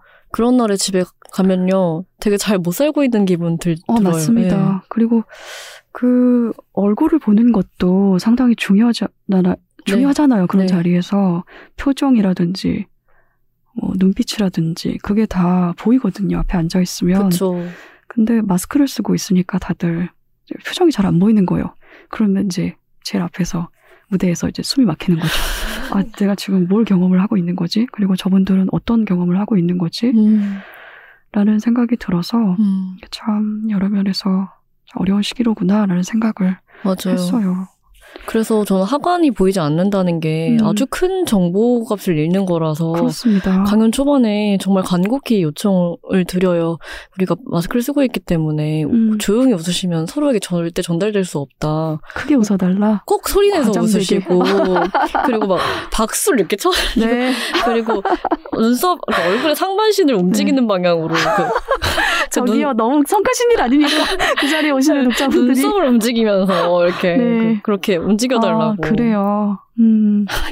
꼭 간곡하게 요청을 드립니다. 그렇게 또 함께 시간을 만들어가는 일이기도 하네요. 네. 음. 그런 자리에서 받은 질문 중에서 계속 기억에 남는 질문이 있었나요? 음, 기억에 혹시? 남는 질문. 최근에 여러 질문을 받았는데 조금만 더 생각해 볼게요. 음, 네. 천천히 하셔도 괜찮습니다. 음, 아, 할아버지가 이 책 읽으셨냐는 질문을 네. 최근에 받았었는데 네. 할아버지가 책을 받으셨는데 아직도 답장이 없어서 네. 제가 아직도 안 물어봤어요. 어떻게 음. 읽으셨냐고. 할아버지가 어떻게 보셨을까요? 걱정되십니까? 어, 크게 걱정되지는 않는 것 같습니다. 음. 할아버지를 사랑하면서 썼기 때문에 네. 네. 그리고 이제 케이비에스 뉴스에도 나왔고 음. 아, 이제 뭐지? 세시대인가? 이렇게 쉽지 않으실까요? 음. 네.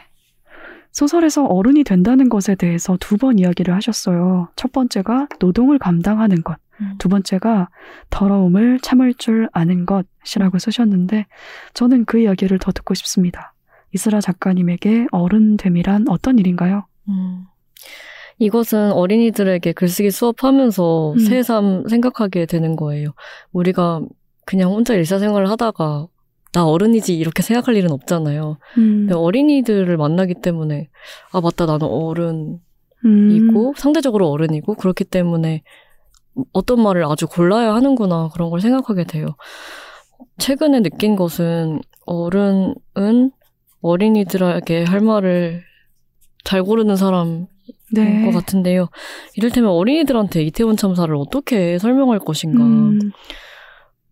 그리고 어린이들은 할로윈을 너무 좋아하고 음. 최근에 즐거운 추억을 보냈고 내년에도 그러고 싶은데 그런 아이들에게 이 사회에 대해서 어떻게 말할 것인가를 고민하는 사람인 것 같아요. 근데 어쨌든 세상에 대한 믿음, 그러니까 세상에 대한 나의 절망감을 그대로 말하면 안 된다는 걸 배웠어요. 음, 그렇습니다. 어린이가 세상에 대한 신뢰를 잃으면 안 되기 때문에 음. 사실 그런 세상은 너무 끔찍한 세상이잖아요. 그래서 음, 어떻게 우리가 움직이고 있다고 말을 해야 되는 거죠. 그리고 내가 그런 세상의 일부여야 되는 거죠. 그렇게 말을 하려면 그러니까 이런 일이 반복되지 않도록 지역사회, 사회와 이웃들과 그리고 정부가 최선을 다하고 있어 라고 말을 하려면 나도 음. 그런 사람이 되어야 되는 거잖아요. 그러니까 그런 말을 하다가 책임감을 가져버리고 몸이 움직이게 되는 것이죠. 어린이들한테 설명을 하다가. 그런 점에서 어린이들을 만나면서 더 어른이 된다는 생각이 네. 듭니다. 예전에 인터뷰에서 어린이를 만난다는 것에 대해서 이런 이야기 하신 적 있어요. 그 시기 사람은 대단히 빨리 변한다. 맞아요. 그래서 더 무섭다라고도 하셨어요.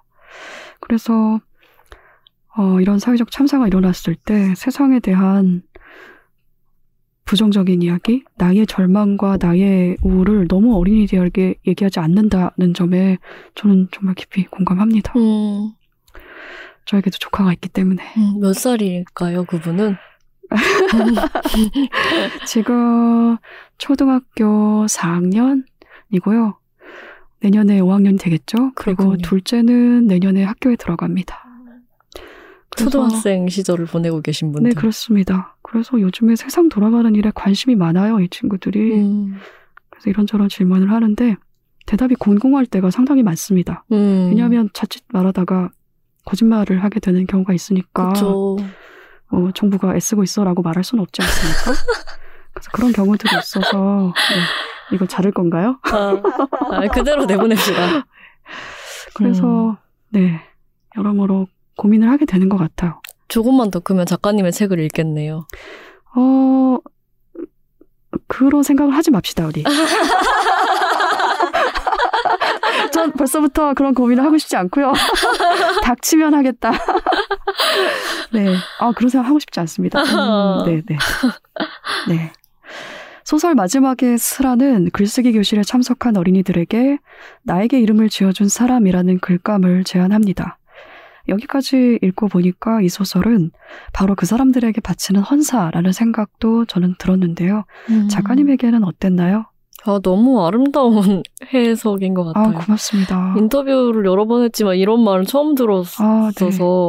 아, 고맙습니다. 맞아요. 바로 나에게 이름을 지어준 사람, 그러니까 나, 내가 마음에 들기도 하고 때로, 때로는 버리고 싶기도 했고 그러나 음. 잘 고쳐먹, 마음을 고쳐먹어서 잘 쓰고 싶은 그 이름을 음. 지어준 사람들에게 바치는 소설인 것 같아요. 음. 이름을 지어준다는 게 참 무서운 일이잖아요. 무서운 일입니다. 그래서 제가 이름을 지어줄 위치에 간다면 너무 신중해야겠다는 생각이 들고 음. 근데 지난 시대의 어른들은 나름대로 그 어른의 최선을 다하지 않았나 싶어요. 시대의 한계라는 게 있기 때문에. 음. 그래서 어, 미워하는 것보다 음, 먼저 사정이 있겠지. 그 사람들도 음. 사정이 있었겠지 생각하면서 음. 온건하게 양지 바르게 써보았습니다. 그렇군요. 저도 소설에서 어, 소설로 이름을 지어준 사람들에 대한 생각을 반복적으로 한 적이 있어서 이런 음. 생각을 하게 된 것 같아요. 음. 손자라는 이름이 왜 그렇게 많은지를 아. 고민한 시기가 저한테도 있었거든요. 음. 자는 물론 아들 자일까요? 그렇습니다. 음. 놈 자자, 아들 자자인 거죠. 그리고 순할 순자를 사용해서 여성의 이름으로 음. 지어준 건데 그분들은 그분들이 살아온 시대적 어떤 조건들의 영향을 받을 수밖에 없는 사람들인데 그런 시대에 순하게 살길 바라면서 아이에게 이름을 지어준 부모들은 음. 어떤 사람들일까라는 음. 걸 계속 생각하다 보니까 너무 우울해지더라고요. 음. 그리고 약간 좀 사랑이 좀 깎여나가는 듯한 음. 그런 마음도 들었지만 음. 어쨌든 그분들 나름으로는 최선을 다한 이름일 수도 있겠다는 생각이 마지막엔 들었어요. 음. 순하게 안 살면 어, 어쩔 거야라는 그런 생각이 하지 않았을까? 그러니까 왜냐하면 너무 안 모나게 살... 살면 이 딸이 더 힘들까 봐. 그렇죠. 음. 다치고 힘들 테니까 음. 그런 마음에서 좀 순탄하게 살길 바라면서 그런 이름을 지어준 게 아닐까라는 생각을 마지막에 음. 했지요. 음. 나에게 이름을 지어준 사람이라는 글감은 이 소설의 시작에 가까울까요? 아니면 결말에 가까울까요? 이런 것도 궁금해지더라고요. 아, 그렇군요. 시작에 더 가까운 것 같습니다. 근데 그 지어준 이름을 가지고 계속 살아가긴 하지만 어쨌든 가녀장이라는 새로운 언어투쟁을 하기도 하고 음. 가녀장 다음에 언어투쟁도 해나갈 것이기 때문에. 예. 음, 언어투쟁도 뭐랄까 그 마지막에 제가 이 질문을 왜 했냐면 마지막에 할아버지가 지은 이름을 한자를 뜻풀이를 해서 그 아, 이름의 네. 해, 의미를 소설에서 이야기를 하잖아요. 맞아요. 제가 그래서 물어본 것입니다. 할아버지 이야기로 시작해서 음. 마지막에 이제 그 이름을 지어준 사람이 만든 이름에 대한 해석이 나와서 음. 그게 궁금했고. 아, 그러네요. 네. 그렇게 충분히 그렇게 보실 수 있겠네요. 네. 나에게 이름을 지어준 사람의 이야기로 시작했는데, 그러니까 사실상 내 이름을 내가 새롭게 그 재편찬하는 것이기 때문에 음. 나에게 이름을 지어준 사람으로 시작해서 내 이름은 내가 지어로 끝나는 음. 소설이 아닐까. 그렇게 끝나기도 했죠. 네. 그 아자가 예쁠 아자인데 네. 계집 여자와 나 아의 조합인 거잖아요. 그렇죠. 네, 그 해석이 저는 좋았어요. 음. 그러면서 아까 언어투쟁이라고 말씀하셨는데 그런 투쟁도 그 싸우는 힘에도 사랑받는 존재로서의 감각이 어느 정도는 있어야 힘이 나는 것 아니겠습니까? 음, 그런 아. 의미에서 슬아 같은 경우는 이름 자체가 그 힘이기도 하다는 음. 생각을 저는 했어요. 음, 너무 아름다운 말씀이세요. 아, 제가 그걸 기억하면서 싸우겠습니다. 네, 고맙습니다. 제가 오늘 말을 좀 아름답게 했습니까? 네. 오늘 진짜 난리십니다. 아이고, 고맙습니다. 드라마 아이디어도 주시고. 네. 근데 그 아이디어는 약간 좀 위험할 수도 있는 게 네. 아버지가 쓰는 글로 시작하는 장면은 좀 다른 이 소설이 전달하고자 하는 메시지랑 좀 다른 뉘앙스가 될 수도 있을 것 같아서 아, 아버지가 어.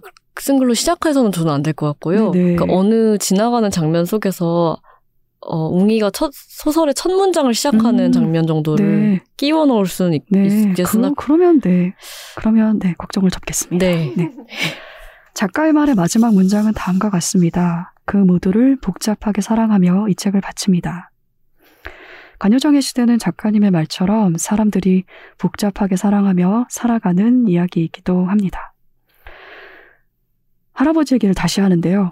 슬아라는 이름을 지어주고 능력을 인정하기도 했지만 끝까지 기집애로 나를 대한 할아버지가 있고 또는 웅이의 고용 형태를 비웃는 동창들도 있고 음. 또 이런 사람들이 등장을 하기도 하지만 그리고 또 브라자 네. 차라고 한 피디도 있고 어, 그렇습니다. 그건 뭐죠? 그 사파는 충분히 있을 법해서 제가 너무나 리얼하게 겪은 사파이기도 한데 네. 니플 패치 붙이라는 사파 아니었습니까? 맞습니다. 맞습니다. 네. 아, 잠깐 그때 느낀 그 생생한 분노가 다시금 솟구치네요. 소설을 읽으면서 느낀 그 분노가 아무튼 그런 사람들에게 분노를 쏟아내거나 그들을 탓하지는 않아요. 소설에서.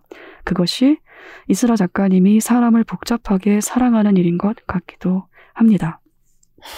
근데 이게 어, 계속 좀 반복된 이야기 같기는 한데 쉽지 않고 또 힘이 드는 일이란 말이죠. 그래서 작가님은 어떻게 이런 선택을 할 수 있었는지 궁금합니다. 그 복잡하게 사랑 안 하고 그냥 게으르게 미워하고 싶을 때도 당연히 많은데요. 네, 게으르게 미워하다. 네. 그, 이를테면 그냥 어깨빵 하고 지나가고 싶고. 어깨빵을 잘하기엔 어깨가 네. 약간 좁지만, 근육을 음. 더 키워서 어깨빵을 음. 잘하면 좋겠는데, 그, 제가 잘 안 쓰는 말 중에 하나가 인류애를 잃는다는 표현인 것 같아요. 네. 인류애를 잃으면, 어쩌겠습니까? 네. 그리고 살아가려면 인류애를 잃을 수가 없는데. 그렇죠. 그, 읽고 싶어서 읽을 수 있는 거면 인류애가 음. 그 그렇게 간단하지 않다는 생각이 들고요. 그 그리고 우리가 인류를 통째로 알 수 없기 때문에 인류애를 읽는다는 말은 역시 그렇습니다. 성립할 수 없다는 생각이에요. 그 인류의 전부를 다 알 수는 없더라도 인류를 덜 모르기로 다짐한다면 인류애를 읽는다는 말 같은 거는 쓸 수 없을 것 같고 음. 인류를 덜 모르기로 다짐하는 게 결국 옆에 있는 사람, 옆에 옆에 있는 사람을 좋아하기로 다짐하는 거랑 음. 비슷한 것 같아서 좋아하지 않으면 어쩌겠어요. 우리가 믿지 않고 어떻게 살 수가 음. 있겠어요.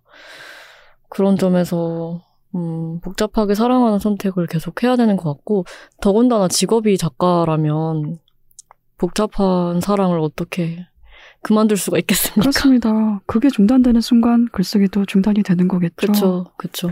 적어도 계속 살아갈 작정이라면 내가 인류애를 잃었다라고 함부로 이야기해서는 안 된다는 생각을 저도 하고 있는데 맞아요. 그래도 어쩔 수 없이 사랑을 잃는 순간은 존재한다. 그리고 어. 최근에 꽤 자주 있다. 그럼요. 빈번하게. 그렇습니다. 최근에 제가 만난 어느 학생의 경우에는 어, 제가 사랑에 대한 이야기를 좀 했어요. 그것 없이는 소설 쓰는 게 가능하지 않다라는 이야기를 했더니 어떻게 이 사랑을 계속 잃기만 하는 이 세상에서 어떻게 사랑이 가능하냐라는 질문을 음. 한 학생이 있었어요. 음. 그래서 제가 방금 전에 이슬아 작가님이 한 것과 이제 거의 비슷한 뜻의 대답을 한 적이 있는데 음. 내가 이 상황에 절망하고 낙담하고 온통 부정적인 전망밖에 생각이 나지 않더라도 음. 나의 시선이나 나의 감정이 세상의 전부가 아니라는 걸 그쵸. 기억하는 것만으로도 사랑은 가능하다라는 이야기를 한 적이 있거든요. 음. 그런 면에서는 저희가 비슷한 생각을 하는 것 같습니다. 음. 근데 저와 친구들 사이에서는 그 사랑이 사람을 음. 보수적으로 만든다라고 말하는 그런 면도 파워, 있기는 하죠. 네. 아니다. 역시 사람은 많은 사람을 확장시키고 연결시킨다. 그런 면도 있고요. 역시 둘 다 맞잖아요. 네. 소설가들은 사실은 아, 이 말도 맞아, 네 말도 맞아 이런 사람들이 아닐까. 맞아요. 그것도 맞습니다. 그래서 소설가는 최대한 잡스럽게 살아야 한다는 게 제 음. 생각이거든요. 음. 그렇습니다. 슬아는 성공한 작가이지만 자기 글에 늘 확신을 가지는 작가는 아닙니다. 첫 문장을 쓰면서도 모든 게 잘 될 거라고 생각하다가도 모두가 실망을 할 거라고 생각을 한단 말이죠. 소설 바깥에서 글을 쓰는 이슬아에게도 자주 일어나는 일일 것 같은데 어떠세요? 맞아요. 이 부분을 쓸 때는 거의 일기를 쓰는 기분이었던 것 같아요. 음. 어, 모든 게 잘 될 거야. 음. 그리고 바로 다음 순간에 모두가 실망할 거야. 이, 음. 이런 생각. 어, 실망시키고 싶지 않다는 음.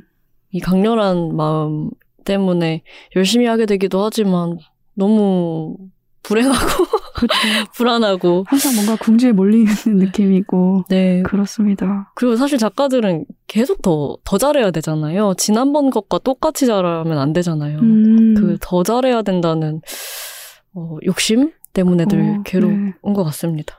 작가를 죽이는 마음이기도 한 것 같아요. 그런 맞아. 마음들이. 아무래도 이제 목이 졸린 상태니까 좋은 작품을 쓰기도 어려운 상태가 될 수 있겠죠. 그렇죠.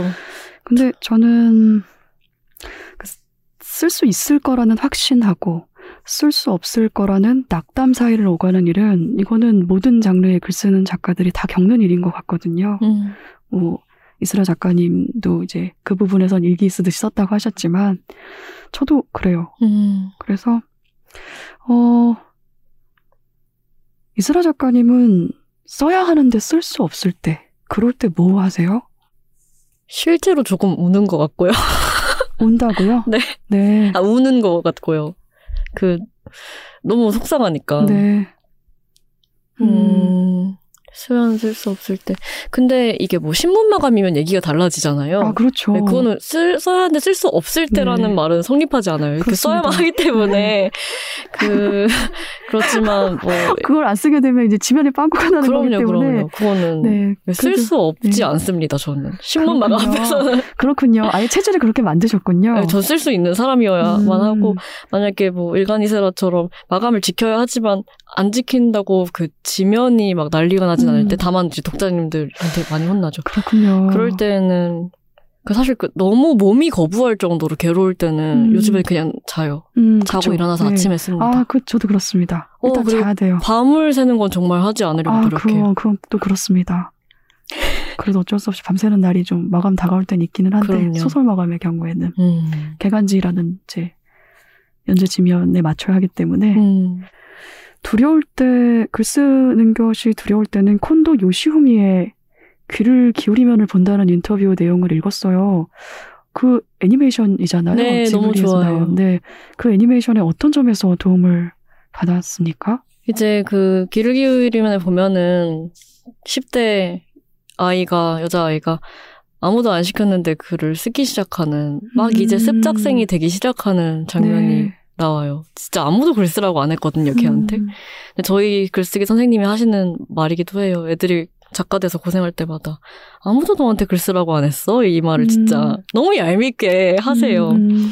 그래서 마치 아무도 안 시켰고 이 일은 내가 좋아서 시작했고 나도 귀를 기울이면 주인공이랑 거의 똑같은 표정으로 책상에 가고 도서관에 가고 내가 언젠가 이것보다 더 대단한 걸 쓸 텐데 하는 마음으로 일단 지금 쓸 수 있는 걸 썼던 시, 시절이 있었던 음. 것 같은데 그, 그 마음으로 그러니까, 그러니까 설렘을 기억하려고 쓰는 음. 것 같아요.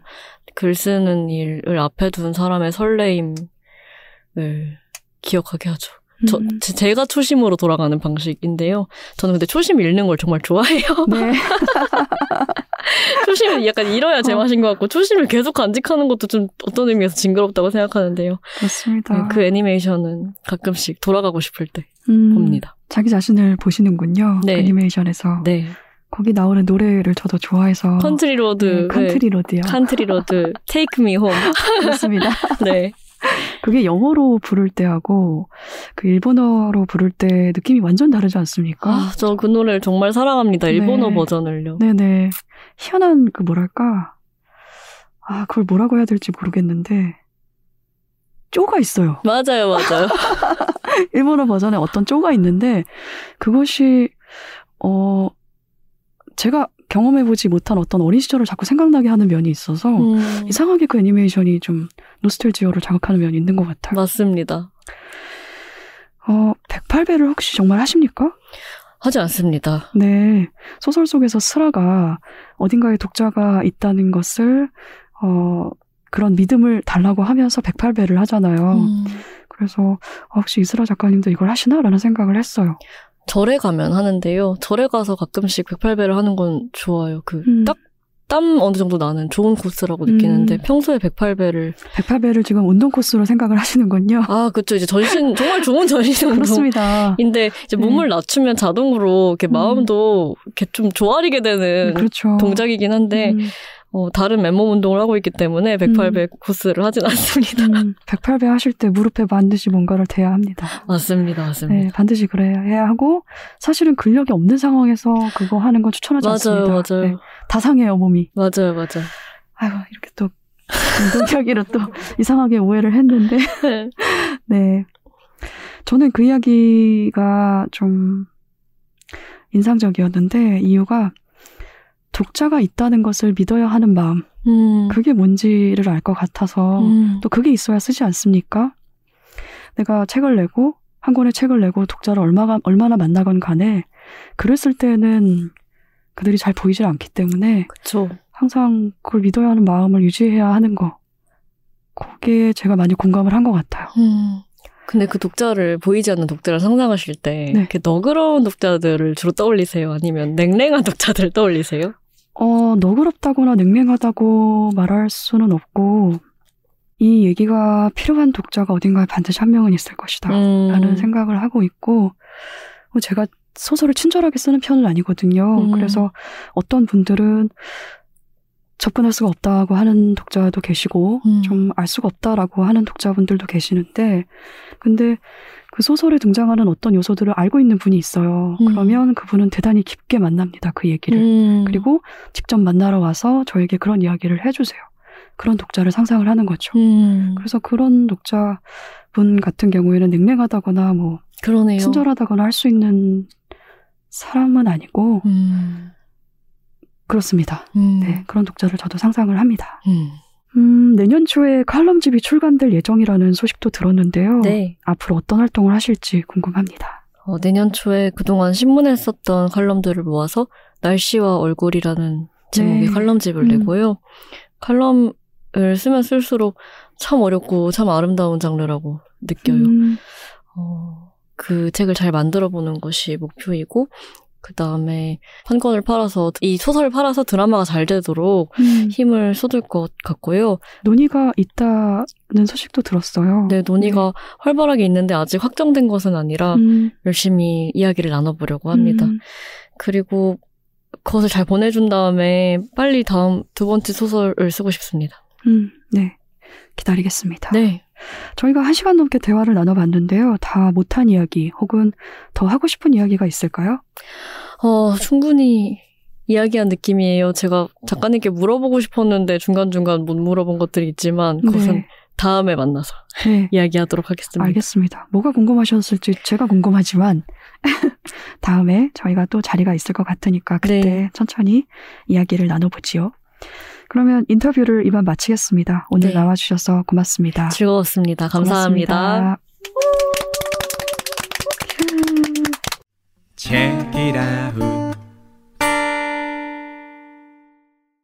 존자는 이야기의 주인이 여럿임을 알게 되었다. 존자의 삶은 존자만의 이야기일 수 없었다. 자신에 관한 긴 글을 듣자 오랜 서러움이 조금은 남의 일처럼 느껴졌다. 슬아의 해설과 함께 어떤 시간이 보기 좋게 떠나갔다. 이야기가 된다는 건 멀어지는 것이구나. 존자는 앉은 채로 어렴풋이 깨달았다. 실바람 같은 자유가 존자의 가슴에 깃들었다. 멀어져야만 얻게 되는 자유였다. 고정된 기억들이 살랑살랑 흔들렸다. 존자에 관한 여러 개의 진실이 시골집 거실에 차곡차곡 놓였다. 마당에서는 배추들이 절여지는 중이었다. 이슬아 작가의 소설 가녀장의 시대를 이슬아 작가의 낭독으로 들었습니다. 저는 이 주 뒤에 다시 뵙겠습니다. 또 봬요. 우리 함께 읽는 우리 함께 읽는 시간 책이라운